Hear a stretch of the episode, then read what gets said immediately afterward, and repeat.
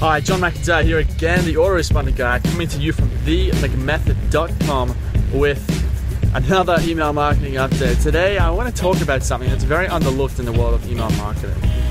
Okay, and a lot of companies get this wrong, big time. Okay, now what is it? It's the from name. So, what is the from name? When an email hits the inbox, okay, you've got the subject line, and right next to the subject line, there's also a from name. So it might say, uh, you know, if you get an email from your mum, it might say your mum's full name, and then it has the subject line next to it. If you received one of my emails in your inbox, it would say John McIntyre and then the subject line. Okay, so you're seeing who it's from and then you're seeing the subject line. Okay, so this is the from name.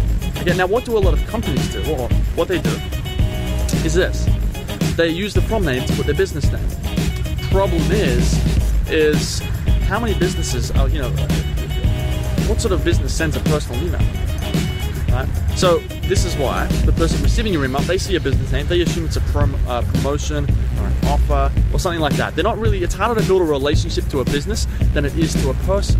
So here's what I suggest you do: take that from name and use your name. If you don't use your name, use someone in the company's name, or you can use, say, John, comma company name, something like that. Make it more personal. If you want people to build a relationship with you or someone in your company, right? Because people do business with people. Okay?